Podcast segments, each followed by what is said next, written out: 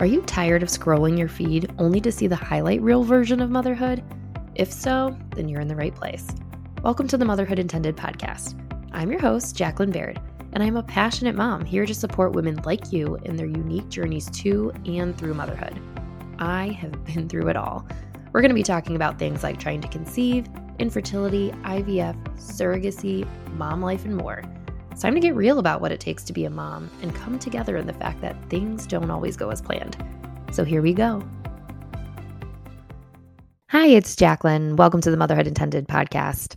I hope everyone had a great weekend. We didn't really have any crazy plans, which was nice. We were able to get some things done around the house, relax. We've been working on setting up our basement differently. So it's an unfinished basement. In the last year, we've put you know, some of the kids' toys down there, little couch, TV. The boys have a trampoline down there. Um, but they're very into obstacle courses these days. And especially my oldest, he's super into the floor is lava. So they're always wanting space to climb and jump, play this floor is lava game.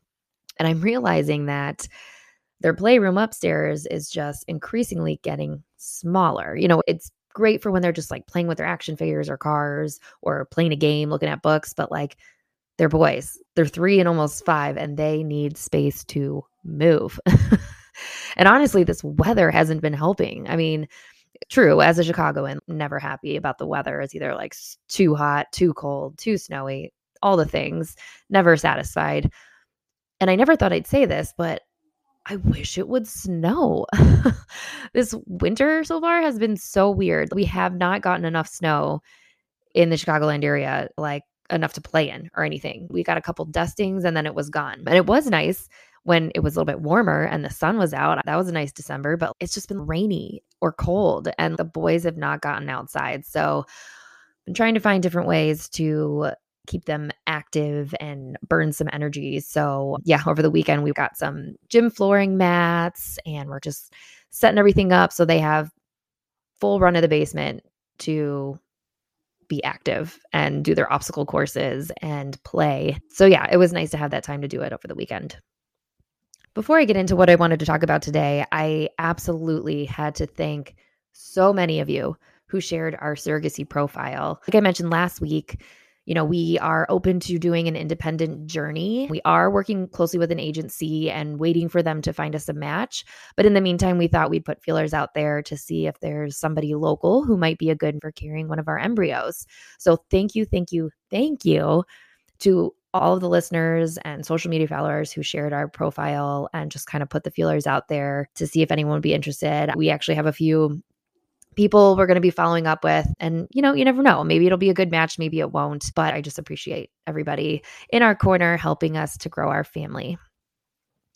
That being said, I wanted to give a little further information as to like why we decided to be a little more open to an independent journey. So, for those who don't know, when you're working with an agency to pursue surrogacy, you are paying more money. You're paying an agency fee, and rightfully so. You are getting a team of experts who are helping you every step of the way. They're helping you with the legal part, medical screening, and just kind of managing the whole business side of surrogacy for you, and especially finding you a match.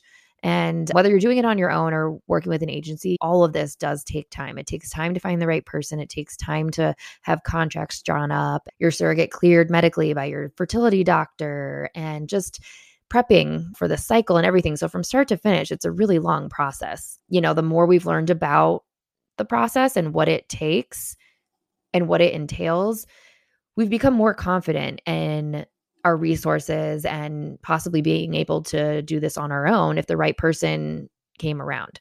So we work closely with our fertility clinic who has given us referrals to reproductive lawyers and financial advisors and just kind of everyone who could really help in this process. So it's appealing to us for a couple reasons. One, if we put the feelers out there for somebody locally, we will be physically closer to our surrogate, which is helpful, you know, in wanting to be involved in the pregnancy, going to doctor's appointments, eliminates flights and travel times and not to mention getting there for the birth and just otherwise we might have to be zoomed in on different appointments and everything and of course arrange travel and possibly staying in whatever state you know, our surrogate ends up being in prior to delivery just to make sure we're there. And it just it all gets a little more complicated especially with you know we we have two little ones at home. So we are absolutely a hundred and thousand percent willing to do that and we are prepared for that. But in the meantime we figured maybe there's somebody local that would be a good match for us. So that's kind of the biggest reason why we wanted to put the feelers out there of possibly doing this journey independently and then in addition to that just cutting down costs when you're working with an agency, you're paying a hefty agency fee. You're also paying whatever their standard is for compensation for their surrogates. Those who go the independent route and become a surrogate for someone on their own, you know, there's a lot more flexibility in the compensation you can ask for and the compensation you can offer. The agencies have their own standards for what that looks like based on where you live, what your own personal financial situation looks like as a surrogate, and then also if you are a first time surrogate versus an experienced surrogate. So when you go the independent route, you have a lot more flexibility in compensation on both ends. So saving money by eliminating agency costs and then hoping to find somebody nearby are the two reasons why we've decided to open up to an independent journey if the right person comes along. But of course, we are still waiting for a match from our agency and you know, they're really great and what everything they do. They're very highly recommended, very experienced in this. So we're just going to see how life plays out, which I'm going to give myself a high five for being that way because that is just, I've come a long way over the years. That is just not usually how I work. I am typically, I have to know the outcome. I have to have a plan. I'm, I wasn't always good at veering from the plan or adapting or changing or being flexible. And you know what? Being a parent and going through all of the struggles that we have to become parents has definitely changed me in that regard. For those moms listening, you definitely know that like plans are cute, but be prepared to pivot. I mean, especially with little ones, like you could have your whole day set up and then someone has a meltdown or something breaks or someone gets a fever and plans change and you just have to learn to roll with it. So this has been very helpful, especially going um, in, on this new path of trying to grow our family. We're learning a lot on the way, and it's helpful to just be flexible and open to different ideas and scenarios. So, all that to say, thank you for so many of you who shared our profile and put the word out there. We really, really appreciate it. Today, I really wanted to talk about the topic of feeling overstimulated as a mom, as a mom of two boys with vibrant personalities that I am so grateful for, and being a stay at home mom, I should say. I don't leave the house to go to work. Of course, I podcast, but it's at random hours whenever I can fit it in throughout the day. And it's not out of the house in a quiet drive to work or in a quiet office on my own. You know, I am meshing my work into motherhood and I'm grateful to be able to do that, but it can be overwhelming at times. Um, so I'm sure there are people who can relate to this.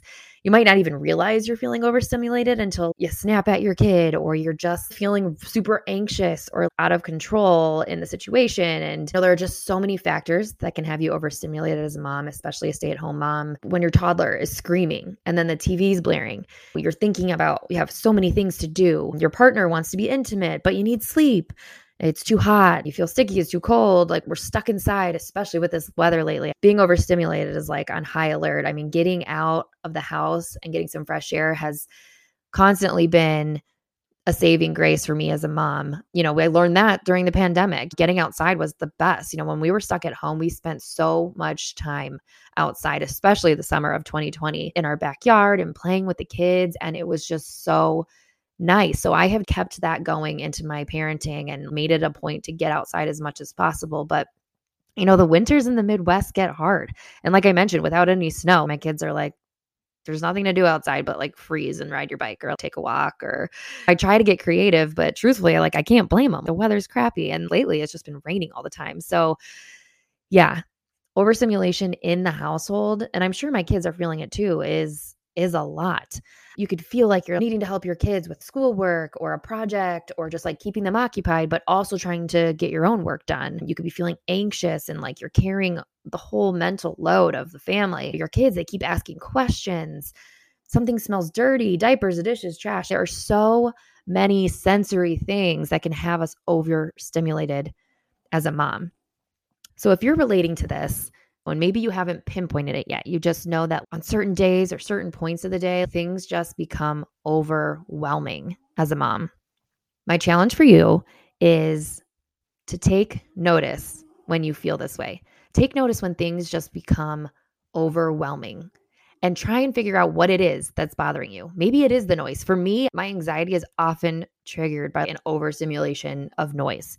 It could be like the TV on, both of my kids talking at the same time, one singing a song, one asking me questions, the dog barking, my husband walking around the house taking a sales call. Like overstimulation to the max. And I'm aware of this now. I was trying to figure it out. And it wasn't until my kids started preschool or I've had help from babysitters and I'm able to be in my office for a little bit in the quiet. And I'm like, oh, like in what world could my brain even function properly when I am so completely overstimulated by sound? So, my challenge for you is to take notice as you're going through your day and if there's a point where you're feeling stressed, try and realize is it sound? Is it smells? Do you just have clutter everywhere? Try to figure out what it is exactly that's bothering you. It's important to identify your triggers when it comes to sensory overload. There could be certain sounds, sights, smells, or textures, like I mentioned. All of these things can trigger a sensory overload. But for certain people, certain senses get triggered easier than others.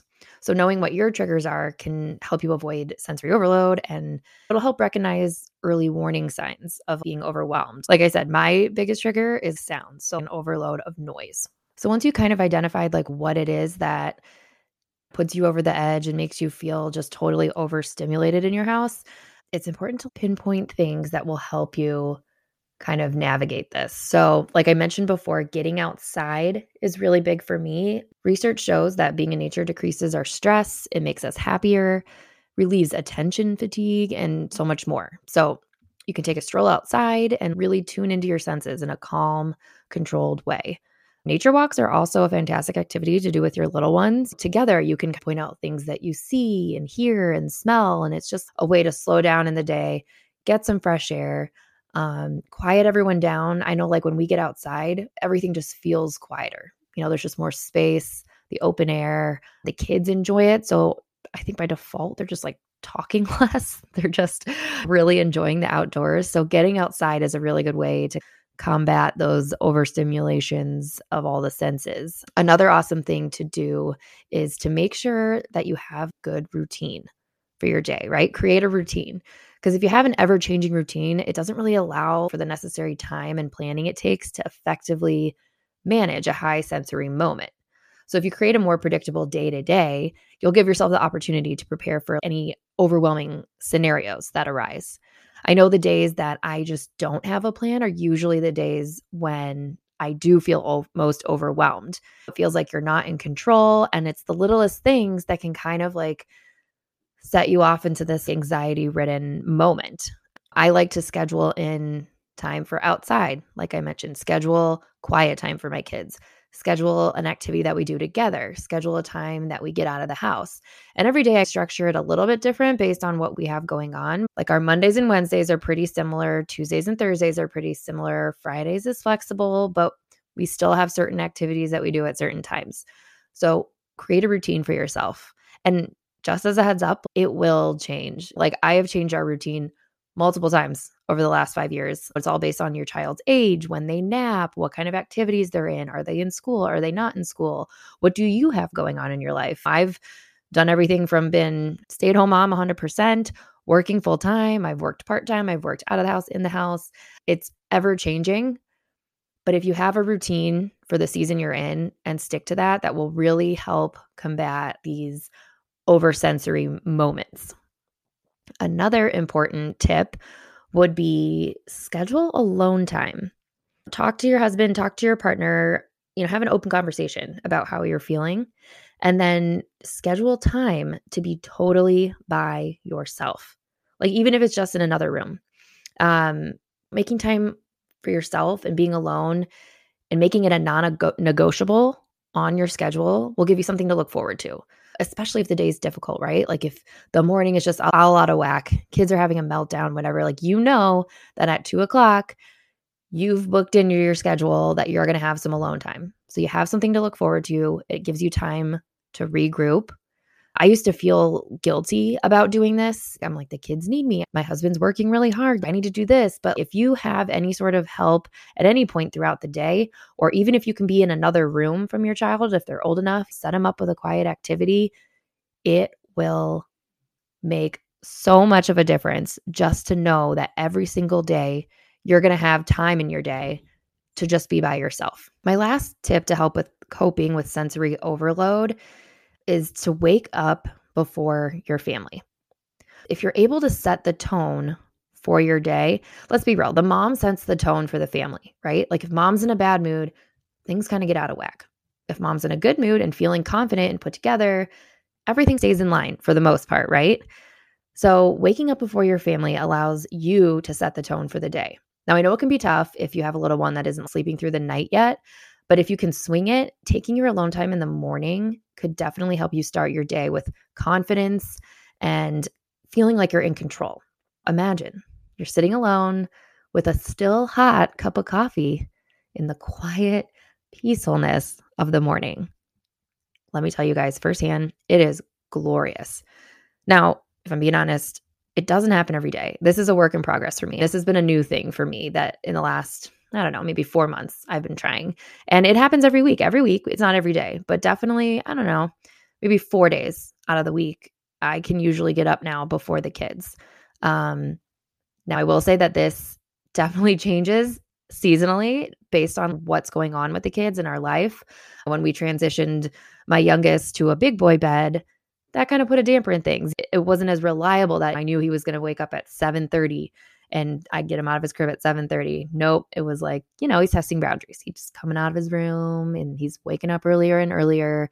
So that took a couple weeks of adjusting to get back on a better routine, but at this point my kids are pretty predictable. Like I said, we have a pretty set schedule. They go to bed around the same time every night. It's usually between 7:30 and 8 and they wake up they're supposed to stay in their room until 7:30 when their clock turns green if they wake up they can be up you know they have toys and books in their room but they're supposed to stay in their room until 7:30 and it's not because I'm not awake it's because then I know when I'm like okay mom mode let's start the day right so my goal is always to be up before them. Sometimes if I'm feeling like a real go-getter, I'll wake up at 5. My husband's really good at waking up early. He's definitely more consistent with that than I am. He is always up before the kids, but I've been getting better. So sometimes it's up at 5, sometimes 6, 6:30. Even if I wake up at 7, which is say a half hour before I know the kids are going to be awake, the point is is like even if you can get up 20 minutes before your kids wake up,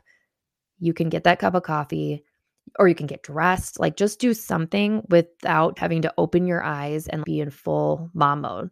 Because I know for myself, like that can feel deflating. You woke up and you're like, wow, I have 12 hours before I can just be by myself, right? Or I have 12 hours of people needing me for all different things, right? It can be draining. So, setting all these different boundaries can be really helpful and just controlling the overwhelm, especially when it comes to your senses, right? It's always those little things that can push you over to the edge. So, if you take steps like this to prevent that and take control of your day, I promise you it'll help.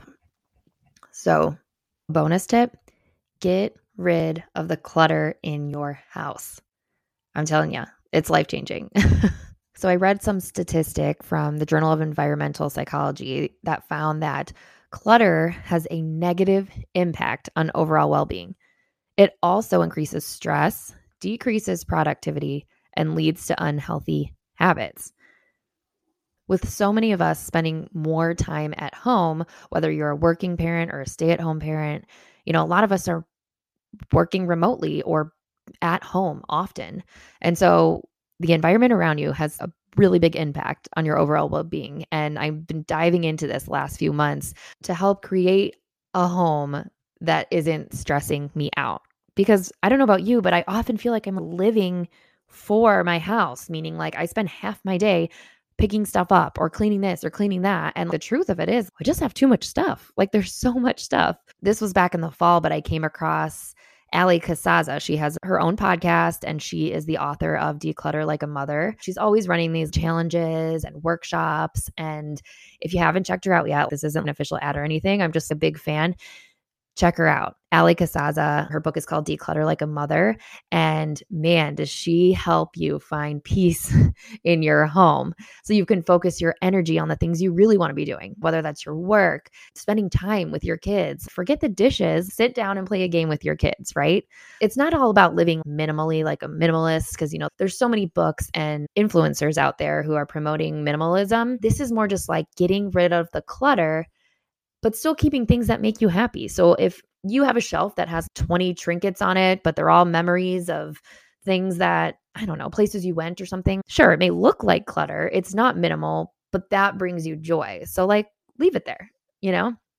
Anyway, I found this very interesting and has made such a world of difference in the last handful of months for me. I've been trying to do a lot of things at once, especially since getting this podcast going and launching. You know, I started this back in September with building this out for the launch in January. And I've been wearing a lot of hats, even more so. I mean, all moms wear a lot of hats, but I mean, I have been juggling all the things, and there's always something that falls. And I would get so frustrated having to spend time on things that I just didn't care about that I felt were just like a time suck or organizing a drawer or, or something like that because it was overflowing. And that's just silly. Like, do less, have less in there, and you won't have that much to deal with, right? So just check out Declutter Like a Mother. It's a great book. And her podcast is awesome too. It's called The Purpose Show with Allie Casazza. And I'll go ahead and link it in the show notes. You can easily find it. So just a quick recap five different ways that moms can cope with sensory overload. And truthfully, this doesn't just apply for moms. One can feel overloaded in one way or another. Everyone feels overwhelmed. This is just more specific to motherhood based off of having children all like around you all the time and needing you and touching you and holding on to you and just eh, you know all those kinds of senses specifically are related to being a mom, but in general, everyone can take these tips and apply them to their life in order to feel less stressed and less overwhelmed. So, like I said, the first thing to do is like definitely identify your triggers. It could be sounds, sights, smells, touch, textures. I know so many moms go through this where they have sensory overload of touch, especially with newborns. You could be breastfeeding, you could have another toddler that's hanging on you. And then you feel bad because you're like blowing up at your husband for trying to give you a hug and you're like, I just don't want to be touched right now. Right. So everyone has their own triggers. Some people are more sensitive to some things than other. Like I mentioned, for me, it's sound. So creating a routine that will help. Create something that's predictable so you can effectively manage a high sensory moment. If you're just going all willy nilly through your day and something pops up and it's just a lot and it's not what's planned, it's going to be harder to handle that and you're going to feel overwhelmed. Schedule alone time. Like I said, even if it's just in another room, schedule some time in your day. Like actually put it on your calendar like it's a meeting because that's the only way that you're going to make sure you do it and you're going to want something to look forward to, especially on those hard days. It's a great way to recharge. And honestly, it will help you be the best mom version of yourself. Get outside. We talked about that. That's a big one. Facts that getting out in nature will decrease your stress, make you happier, relieve fatigue, all the things. And if you can get up before your kids, maybe take a walk outside. I was doing that for a while in the warmer months. That's so nice to start your day listening to a podcast, perhaps. That's what I would do. In the summer, I would wake up before the kids and uh, take a walk around the neighborhood. And it was just a really nice way to start the day. But also, you can get outside with your kids. Taking a walk with your kids is a good way to calm them too. Really tune into your senses in a calm, controlled way. Talk about what you see, talk about what you hear. It's a great teaching moment for your kids. And hopefully, it will be like a little more relaxing than being bombarded with all the things in your house. And lastly, if you can swing it, definitely recommend waking up before your family. Like I said, this can change with whatever season you're in in motherhood, but it'll definitely help you start your day with confidence, allow you to set the tone for the day, feel in control. And let's be real, you'll get to drink your coffee while it's hot. you won't have to reheat it like five times. so, if you have any questions, I would love for you to reach out to me. I'm not like an expert, but I have done all of these things. I have definitely felt overwhelmed and experienced sensory overload in motherhood. So I'm here to help you. We can compare notes. Would actually be a great topic for our community group. So if you're not in it already, make sure to go to Facebook and type in Motherhood Intended Community. I'll also link it in the show notes, but It's a great space. We have over 350 women in this group. Just a great place to share stories, support each other in motherhood, all different kinds of people with all different kinds of backgrounds in there. Some people who are trying to be moms, some people who are ready moms. We have pregnant moms, we have older moms, younger moms. It is really nice to have such a diverse perspective of motherhood. So it's a great place to chat about different things that we're all going through and kind of come together and know that you're not alone in all these experiences. You're not weird, you're not weak. Um, you know, as a mom, you deserve to feel peace and be happy in your day, no matter how many people need you and how many things are on your to do list. So, click the link in the show notes and join the Motherhood Intended community. If you found value in this episode, um, maybe you learned something new, please share the link to the podcast, share the episode, tag me on Instagram at motherhood underscore intended. I love to see who's listening, and your feedback has been awesome. Um, the more people we can reach, the more women we can support. So I really appreciate you sharing this show. And if you have any feedback for the podcast, I would love if you could write a review. On Spotify, you just send send in a rating. And on Apple, you can actually write a review along with your rating. So I would so appreciate it to give the show a little more visibility. I wanted to let you in on another fun update with the podcast. Um, we have some bonus episodes in the works. Make sure you follow the podcast on your favorite podcast app, um, whether that's Apple, Spotify, or any other app you use. Subscribe to the show so you can stay in the loop. Um, those will be popping up soon and you won't want to miss it. Spoiler alert, my husband will be making appearance on the podcast with me. And we've got some lighthearted, fun episodes in store for you um, just to get to know us a little bit more and to get the man's perspective on some of these topics. Thank you again for listening to the podcast. Be sure to tune in on Thursday. I will be talking with Elena, who will be sharing her story of her son Leo, who was stillborn. She shares her experience and how she's used that to help others in honor of her son's life. We'll talk to you then.